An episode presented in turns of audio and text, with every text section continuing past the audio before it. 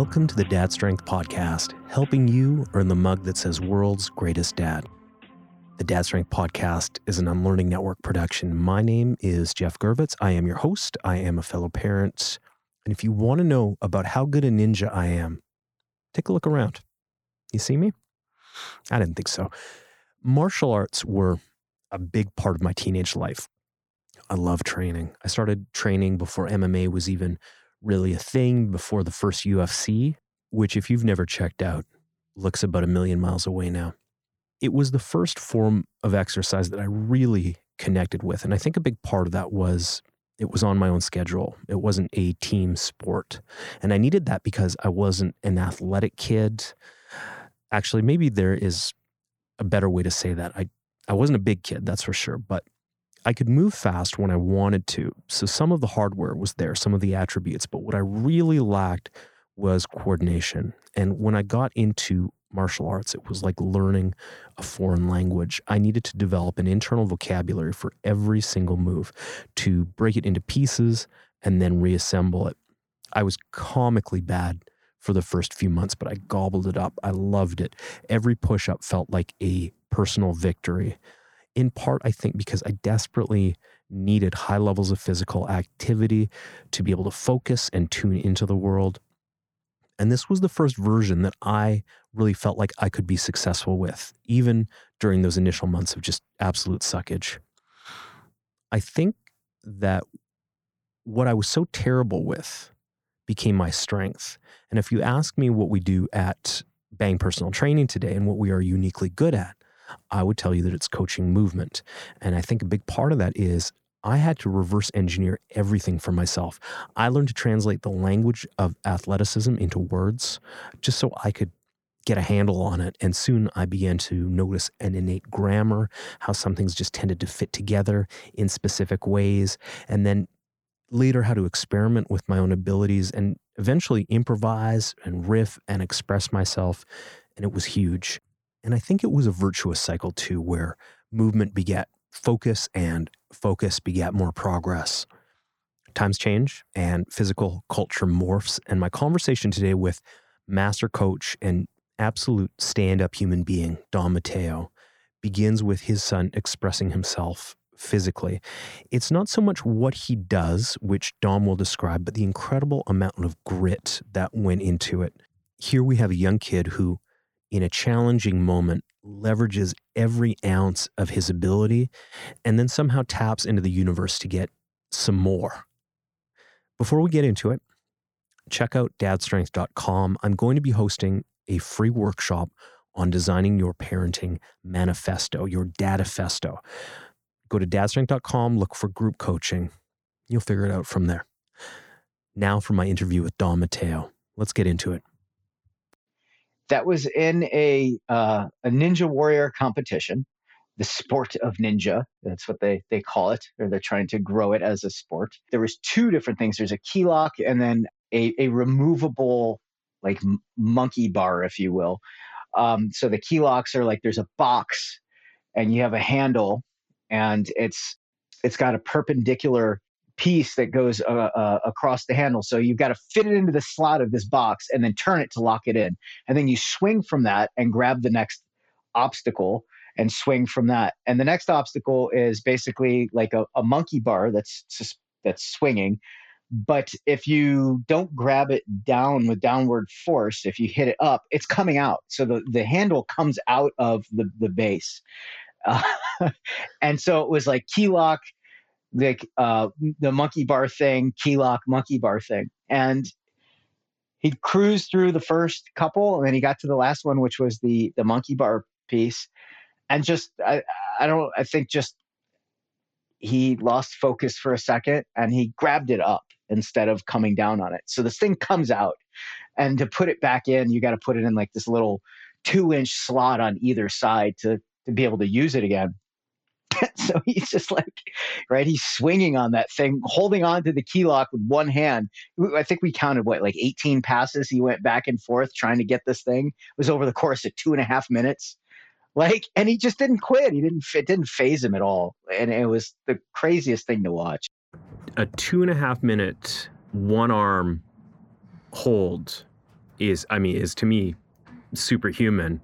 And where he's swinging, he, he's swinging. It's in motion. Yeah, he's not just uh, hanging there like like the kitten from the '70s posters. He is in motion, trying to get momentum.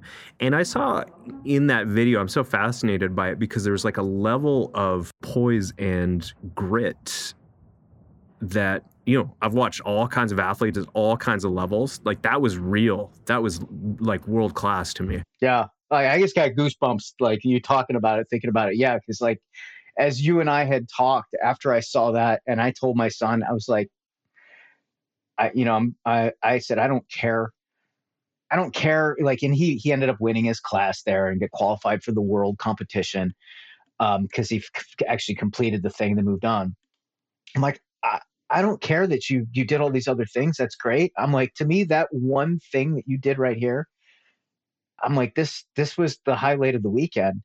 And as I told you, I'm like, after I watched him do that, uh, all of like the the worries and thoughts and anxiety that I've had, like, because he he's neurodivergent and struggles with, um, you know, OCD and a lot of the other things that come along with it, which are you know like tics and Tourette like things and all sorts of other stuff.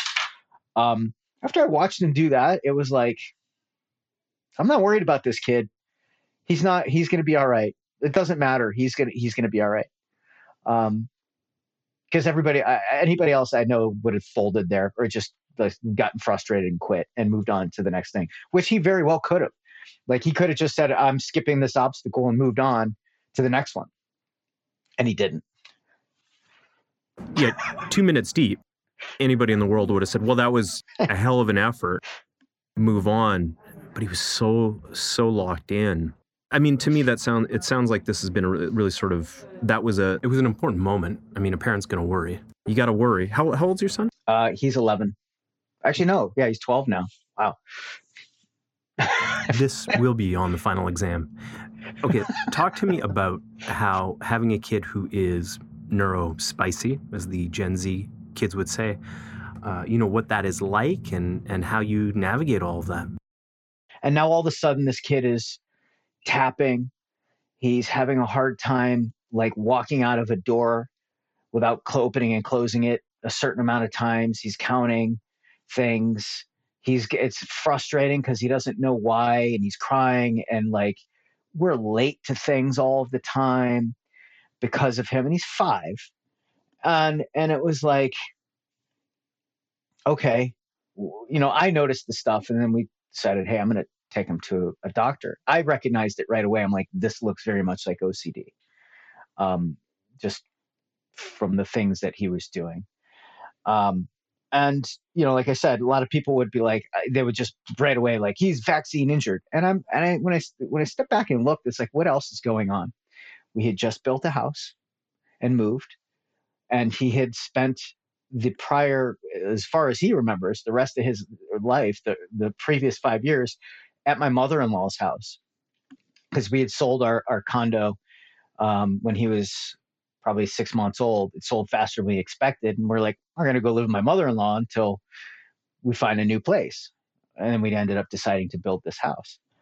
Um, so he just left her house. We moved into a new house, and grandma, like he's grandma's boy, always has been, always will be. Uh, that's how I was. Uh, so he moved away from her. At the same time, he's starting school for the first time, so he's going to be away from mom, right, on a regular basis, which he never had been before. Um, and he's now got a little baby sister.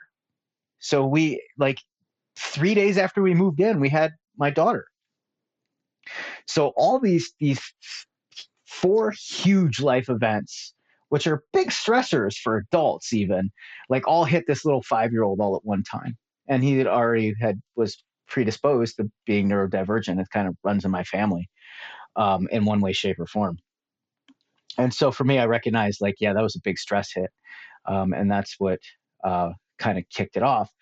And I went down the rabbit hole. I started taking like I went to in Toronto, I went to Toronto and took CBT courses. Uh, one that was called, it was really focused CBT for OCD, right? And like worrying, I was worried about like working on anxiety. It's called Up and Down the Worry Hill. Um, I took other online courses. I started looking for resources. I started learning, reading books, learning as much as I could about this thing. And like, at first it was like, how do I help him? And then it turned into, how do I help myself not interfere with him and what he's doing? Um, because, you know, it's like, how do you help? And it's like, well, you, there's certain things you can do, but there's certain things you can't do. Um, so kind of going through that whole spheres of control thing was important. Understanding like what can I do here and what what is just out of my control. So it was really hard watching this kid struggle. And then it went away. It went away for several years.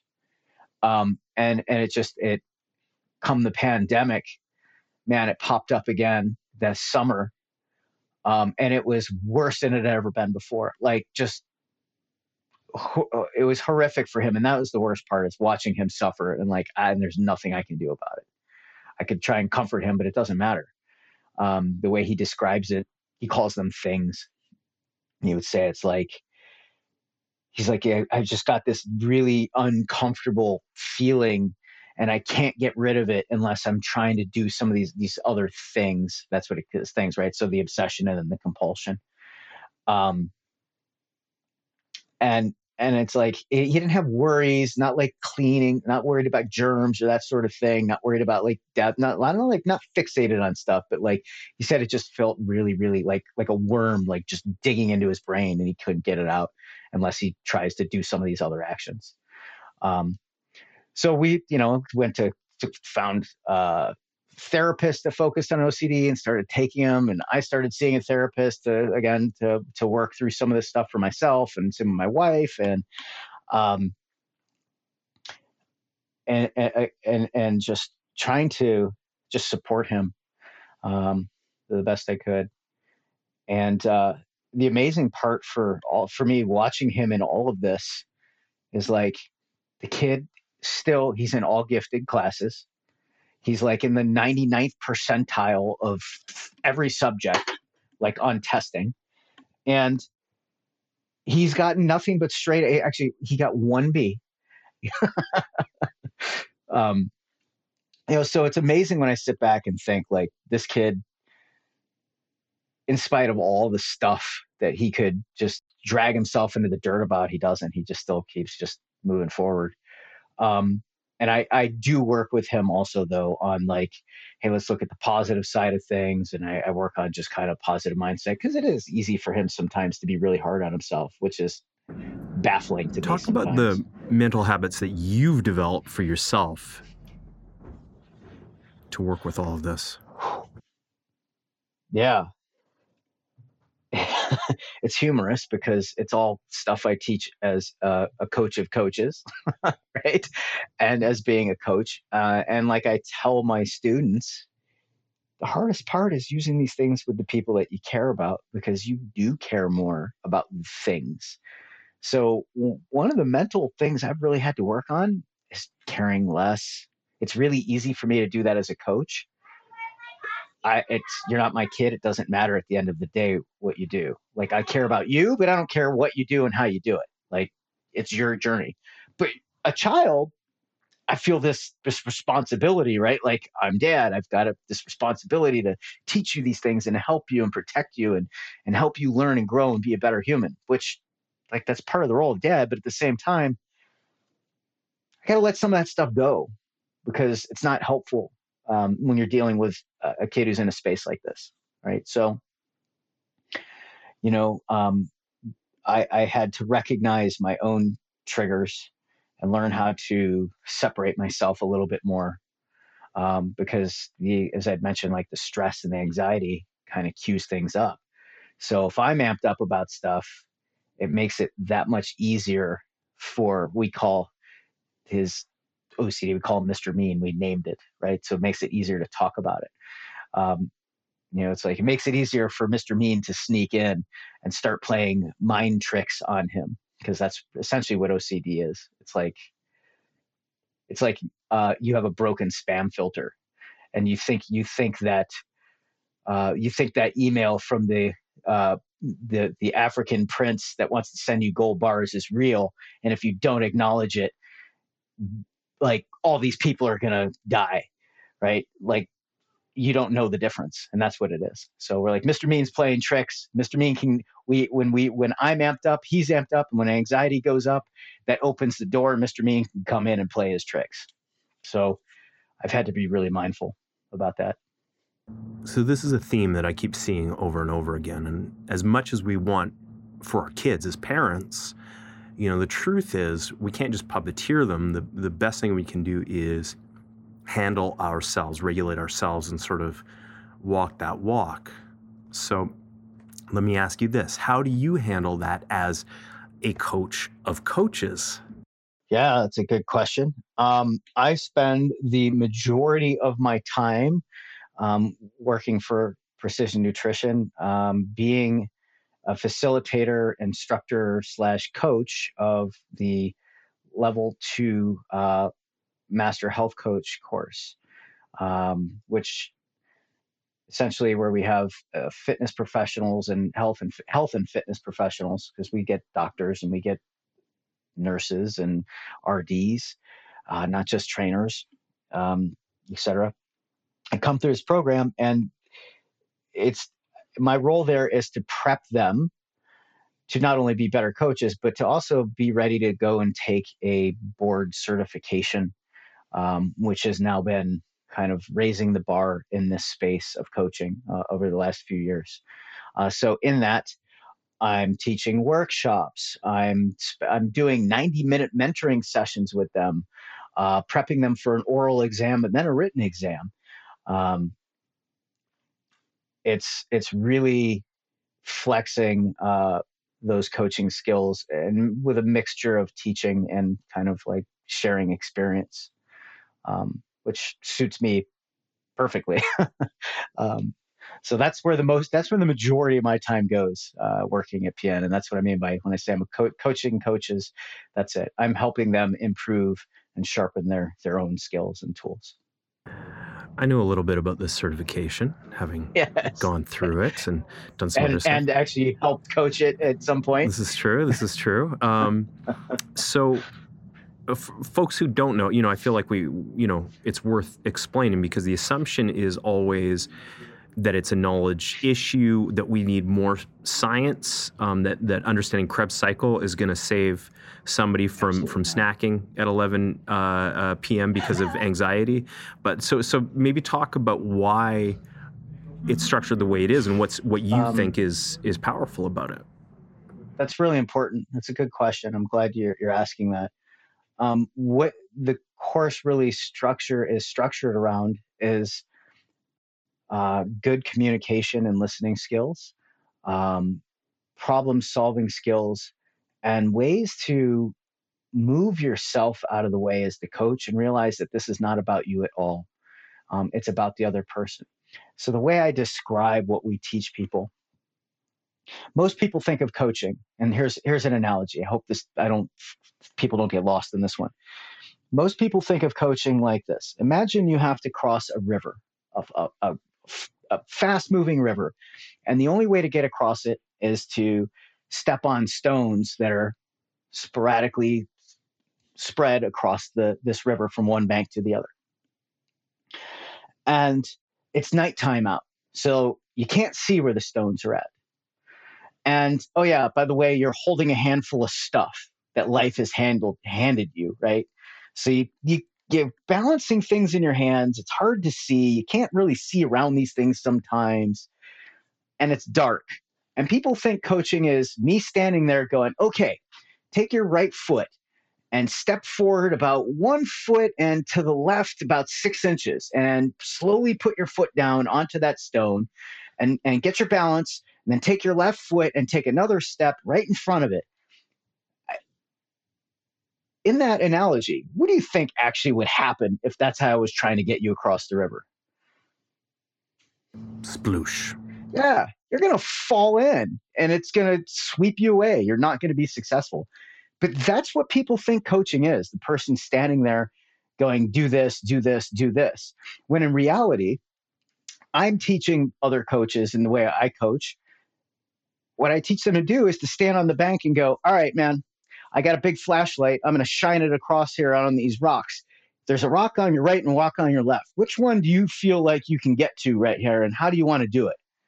And let them do it and let them pick and choose. I'm standing off to the side. I'm simply helping them see the choices and help them make the choice. I'm not telling them what to do. And that's that's the difference. I feel like one thing we both push back on is that this idea of coach as expert. Like I'm going to come in and I'm going to be all that is man or all that is expert or coach and tell you what to do and be the no. hero in this story. Not at all. It's it's quite the opposite. I, I find being a good and effective coach, you actually have to be really humble and subservient, if you will. Right? It's not your thing. Um, so I, I joke with the students to help them remember some of the, the big rocks of coaching. And I have my three tongue in cheek kind of uh, tips. And I tell them uh, be lazy, care less, and play dumb. That's it. Like, if you remember those three things and you and you understand what they mean in context, you're going to do a good job, right? So when I say be lazy, I mean like don't try. It's not you that needs to solve the problem. You don't need to come up with the solution you don't you know even in in the at the micro level like when we're using things like motivational interviewing skills you don't need to think of a million questions. Be lazy. Make a reflection. Let them sort it out. Um, you're not don't tell them the next thing to do. Don't think about this. It's not your deal. And then it's like okay care less. Well you got to care less about the thing than they do or else it's not you're gonna your bad behavior comes out right because if I think this person should be doing this thing, I'm going to be like, well, how about you just try this or can you do this? And and they're going to nod their head and say yes and then not do it. And then we we both know how that ends up. And then the last one there, like I said, play dumb. Even if you know the answer, even if you've helped a hundred people, a hundred thousand people do the exact same thing, pretend like you know nothing about it and ask the person all the questions listen to what they have to say and help them come up with their own answer. It's not about you. And that's that's that's it. That's the hardest one of the three for me. it's, a, yeah, such to, a discipline. Just to kind of lay back. Again, it comes back to me maybe because I'm inherently lazy. I'm like, I'm going to let you figure this out. um, uh, but it, it, works and it works really well. Um, and and when you can remove yourself and your own ego from this space, to your point, it's not about information. It's not that people don't have the information. Most people actually know what they need to do. The problem is they see these things like nutrition or fitness in a silo as opposed to the life web, right? Your, your, your relationships, your work, your family, you, you know how you you um, you have recreation for yourself how you take care of yourself physically your finances all these things are all connected in a web. It's they're not silos right? So um, we don't know. You don't know what the other person's solution is. We don't eh, they're not like you said they're not eating the chips at 11 o'clock at night because they don't know that the chips are going to move them away from their goals and they're not healthy for them if in abundance. They're doing it because they're trying to solve a non-food problem with food. And they don't recognize that yet or they just don't want to pay attention to that yet. And that's part of the part of the deal with coaching in this fashion is helping them see these things yeah, it's interesting. I feel like people come; they often will self-identify. They're, they're, they say it's a it's a nutrition problem or it's an exercise problem, and that's how they interface with us. And you know, I think our job is to say, okay, well, let's let's look at this, and we're gonna we're not gonna tell them that they're barking up, the wrong tree. We're gonna work with them and and um, make the most of it. But meanwhile, we're gonna stop, or rather, we're gonna start looking for opportunities in those other places to kind of move the needle and make it easier. It's like, well, you're stress eating. It's not a lack of information. Um, how's your sleep? How are your stress management skills? Are you able to take a breath and slow down? Do you have strategies for dealing with Mr. Mean, whatever your version of Mr. Mean is? And it may not right. be a precise calibration of macronutrients ultimately. no, we don't have to do a sweet potato space math. space math. Uh, facts, facts. Um, well, let's talk about your. How did you How did you get from there to here? How let's talk about your your sort of fit. Uh, I'm struggling not to say journey. It is. It's been a journey. Whatever whatever uh, took you from point A to point B and beyond. Yeah. Let's let's talk um, about that. Own path. Um, you know, I was with morbid obesity for a lot of my life. I was a very, very large person. Uh, I started putting on a lot more weight, even though I was very active. I played sports. I played sport. I played college football. I played, high, you know, high school football. I played rugby. I, like we just talked earlier, I've been playing rugby for the last 20ish years. Um, I was still playing. I was playing rugby back then. I was. I, I remember that the scale just had hit over 300 pounds. I'm not a tall guy, so I was pretty round. I'm about five seven on a lucky day. Um, I stopped checking my weight at that point. I'm I know I got bigger. So I probably got up to about 320. Um, but I was still lifting weights and training for for rugby, going to rugby practice. And at that point, my rugby playing was wasn't great because I was so out of shape. I would play maybe a half, um, and that was all I could manage. Um, and I'm like, I'm I'm doing this training and stuff, and and I'm I'm there pretty consistently doing that. And my friend passed away. Um, my friend actually had a pulmonary embolism. We found out he died the same day that we found out that we were having my son. Um, and so that was kind of a big trigger for me to go, okay. And, and I've always, I was always like, really kind of abrasive when I was younger. I was like, ah, like kids, kids are the way they are because their parents make them that way, right? And and so I'm like, I better put my money where my mouth is, because I can't be a 320 pound man and have my son see that and be that way. That's that, like that was just I'm like I I say this stuff all the time. I'm like I'm not going to do it. So for me, it was like, and I want to be here for my son more more than that other part. Uh, so that kind of spurred me to move forward and start paying attention to my food as well. Um, so I did like an at-home fitness program pretty intensely for uh, which you don't have to do it this way. I tell people that all the time. This is what worked for me. Doesn't have to be done this way. Because if I could do it again, I probably would do it a little differently, knowing what I know now. Um, but I did an at-home fitness program uh, for 18 months uh, straight and paid attention to my food and um, lost like 120 pounds, 25 pounds. I mean, I got down to about 175 pounds. And as as I'm going through this journey, people are asking me, "What are you doing?" And they start asking me for advice and how do you do these things? And then I went back to school um, to get some some more education around uh, coaching and training. I did a bazillion certifications, and you know, I started doing that. Um, and it just kind of grew from there. At some point, I was, you know, I, I had been uh, a systems analyst, a business systems analyst for a, a Fortune 100 company for 12 years. And um, things were starting to get a little different for me there. It was like the things I was really good at, I wasn't doing anymore. They wanted me to do things that I didn't like. Um, and I'm like, wait a minute, like you you moved me up to this level because I was good at these things, but now you want me to do other things. That doesn't make sense to me. So I started looking elsewhere and getting some different ideas. I'm Going through the whole whole story there, but essentially lightning struck, and a year later they called me out of the blue and were like, "Hey, we're hiring. You're our first choice. We want to talk to you some more." I was like, "Okay." Um, so I got offered the job and uh, I put my two weeks notice in and started coaching at PN full time at that point. Um, and things just have developed from there. And that was 10 years ago.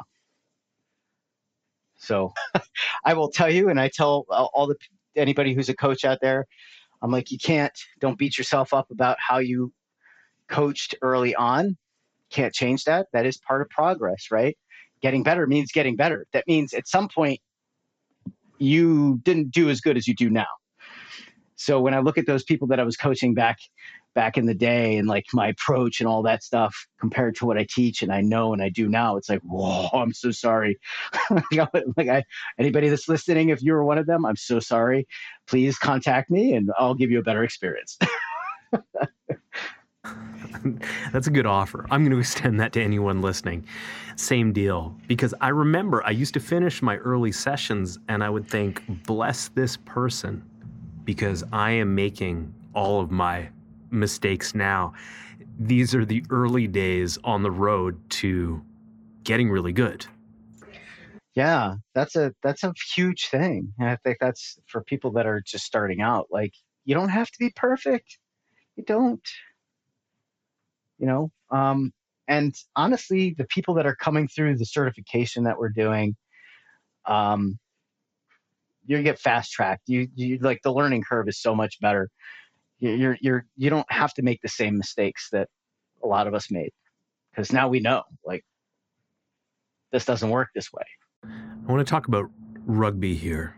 You played for over 20 years, and I've started to use the term post young, no longer youthful. If you are no, are you if you are post young and you you want to um, take part in a rec sport, I mean, particularly a, a, collision sport or you know martial arts, you know these come to mind. But in anything, what do you what do you think keeps you in the game? Um, it it has become part of my identity and my values. Really, the the actions. Okay, so you know it's it's my nickname in in our my rugby group chat with all the team teammates. They call me so we, I'm I'm old bro. so there's like strong bro and like young bro. I'm old bro, right? So the joke is always like old bro. Um, you know, uh, these things are important to me, so I make time for them. Things like I get I get pretty much eight hours of sleep every night. Um, I drink, I stay hydrated. You know, I'm doing I'm constantly walking. I'm constantly moving. You know, when I was playing, I was training six days a week, very specific for rugby. Um, you know, cardio days, and not just random stuff. Like I paid another, co- I paid coaches. I paid some of the top coaches in the world um, that were rugby strength and conditioning coaches to write my programming, and I just, I just hammered this stuff diligently. Uh, but it wasn't just the training and just the the um, you know just the lifting and running and all that stuff. It was also you know mindset work and like i said rest. Recovery is the biggest part. You know sleep nutrition hydration um, and finding joy in things too like getting some of the stress out of my life. That's really what kept me um, able to keep competing with guys half half my age and in some cases twice my size because uh, I'm not 300 pounds anymore. um, and there would be often times where I would give up to the guy directly across from me, uh, 70 to 100, if not more pounds. Um, pretty common. Yeah, it's a it's a different skill set. So you listed all of these things. What I didn't hear was uh, an exceptionally intense and grueling or um, complex training protocol. That wasn't listed. No, quite the opposite, actually. Quite the opposite. So we, especially a sport like rugby, where you need a lot of qualities uh, that need to be, you know, uh, good. Don't necessarily need to be great, but you need to be good at a lot of different things, right? We know you, you, for lack of better terms, right? You can't, you can't ride two horses with one ass. So you have to pick and choose. And so it was always like, what's the most simple, what's the bare minimum thing I can do? Like, what's the bare minimum lifting I can do to maintain my strength while I work on my speed and, and focus on this other quality? What's the bare minimum amount of speed work I can do while I work on trying to maybe put some muscle on for this coming season? And, and so it wasn't super complicated or complex. It was being consistent, doing the basic things really well over and over again, and at least just having a bigger picture plan, understanding what the, the goal is at the end um, and for me, it was really also having a second set of eyes uh, to really just take again take my ego out of it. Like I don't care. Like uh, you tell me what, what what the plan should look like, and I'll I'll execute that. Yeah, it's um, interesting being able to go, especially when you know a lot about this stuff, and you do. Um, I know a lot of folks that know a lot, and you know a lot, a lot. However, um, to to not be the boss, to just um, hire someone essentially to tell me what to do. I'll follow, let you know if I'm struggling with it. But yeah, yeah. I mean, and and, and that's funny because it's different from what we talked about about coaching. This is, this is a little different. We're talking about like physical training for a specific sport. That kind of coaching is very much a little bit more directive. Um, you know, you need to hit certain things to improve certain qualities, and they need, it has to happen in a certain way. So there's some my coach always would give me some leeway in some of those spaces like all right you know you need to get uh, you're going to squat today. Pick whatever squat you want right? So that was my autonomy. I got to cho- i get to choose do i want a front squat back squat? Am i squatting on a box? Like how am i doing it? But it was still i had to squat right? Um, so i want to be clear about that because that stuff is a little different when we're talking about specific training for a specific yeah well I, th- I, think we have skill. to say you know what a lot of people think is give me a paint by numbers scheme and I will, you know, show me what a pro athlete does and I'm going to follow this. I'm just going to, I'm, I'm going to paint by numbers and, and follow this plan. But you haven't developed any of the qualities or the, or the skills or the capacities, right? Or the sense of nuance. So it doesn't just, it's not magic. You can't just do a, a ritual and, and poof, you're, you're a, an, you know, an elite um, level player. So there's, doing all the right. foundational work, I think, just brings you up to the level where someone can say, here's a list of instructions. I think that expertise is almost being able to see the complexity within the basic or the simple and knowing that, okay, when we do a squat, same movement, same rep, same rest period, nothing objectively different, but the experience, the details, the little things can be wildly different. Yes, exactly. Right? You, are you going to play with the tempo? Are you going to play with depth? Are you going to play with right body position? Um, what kind of bar are you using? Right? All that stuff. You're absolutely right. Um, I, I would agree there it, it's again, it's like you need that that foundation. The foundational things need to be in place, um, and that should always be the. It, it's not sexy. That's why people don't like this. But like the basics are are the basics for a reason. And most of the time, if people do the basic things really well over and over again, they'll blow the pants off of everybody else. Like it just, it's it's again, it's it so sell. funny. You know, I, I feel like both of us are always sort of pushing back against that narrative um, that it's got to be extra fancy and it's got to be extra complex. But what is what is the cultural story here that so many people are buying into? Like, why why do we have to? Why do we feel like we have to keep saying that? I do believe that part of it has to do with the internet and the accessibility to information, and that especially with social media, we are seeing excerpts of things that people are doing and you don't see all the other stuff. And usually the stuff that you're seeing is like sensational things, things that are going to get likes and eyeballs. They're not doing boring stuff. No one wants to see boring stuff, right? So when you see someone doing some weird, you know, Bosu ball squat with, you know, a bamboo bar and kettlebells hanging off the side of it, right? People are like, oh, I got to do that. And it's like, ah, no, that's not the way it works you look at like right you look at Dwayne Johnson, The Rock, and he used to post all of his huge cheat meals. Everyone thought he eats like he doesn't eat like that all the time. He eats pretty terribly boring and repetitive most of the time. That's the foundation. So I think part of it is again just like we have short attention spans. We see the things that are shiny. Those kinds of things are shiny. We see this this athlete that's doing this fancy drill and we think that's what we need to do. And that's not the case. You know, if you think of like the, iceberg analogy, right? We're we're seeing the tip of the iceberg. We're missing the important part, and that's what's under the water. And most of the iceberg's pretty boring. It's it's it's the same stuff. I mean, I don't I, I don't think it feels boring because yeah. No, I, I don't. I actually think that's sort of that's maybe an ADHD superpower um, that that amplifies our ability to sort of experience the same thing in many different ways. Like I will explain it to people like this: like if you ask me to do the same task a hundred times, I will never once do it exactly the same way. And through that variety of experience, all these slightly different angles and approaches, you develop this sort of stereoscopic vision for for what a thing is, which is I think why we're so good at pattern recognition. Does that track for you? Yeah. Yes, yes it does. Yes it does. Um what's also interesting there is like I also maybe it's just because I've I've as I've matured, I've also been able to parse out like, all right, I've done this same thing 14 different ways. I know these two different ways are ones I really liked and were really effective.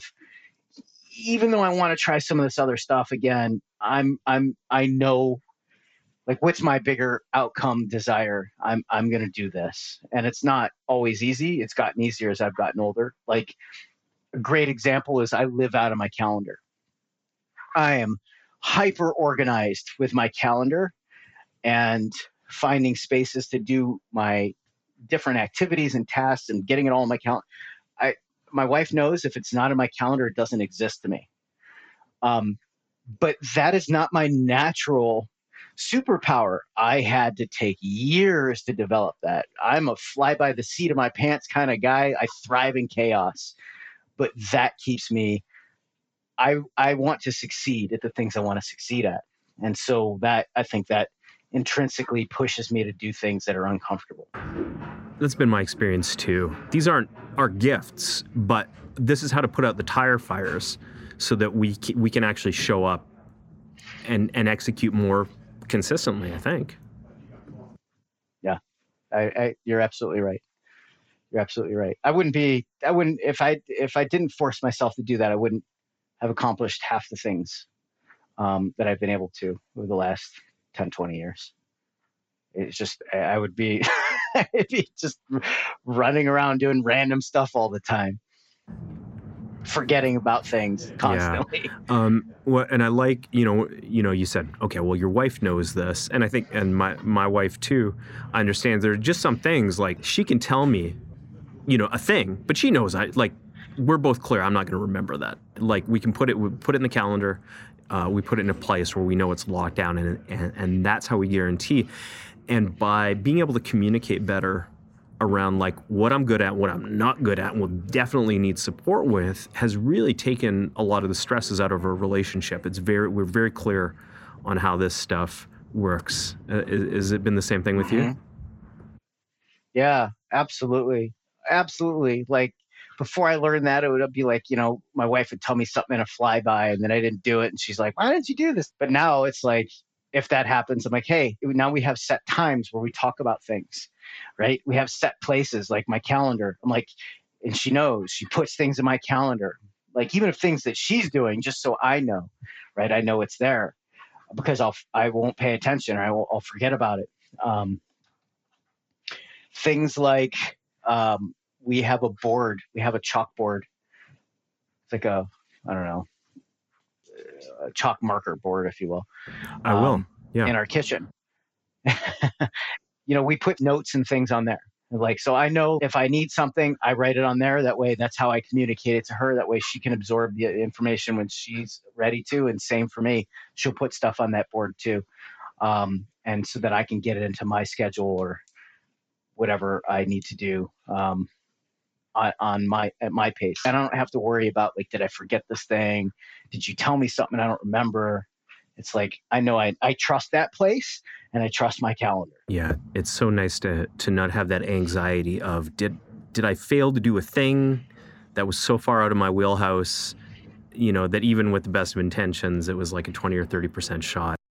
Oh, I wanted to ask you, what is your physical exercise looking like these days? Uh, oh, I guess I would tell you so yes, I'm done playing rugby, but um, I, am going. I'm starting back to jujitsu in November.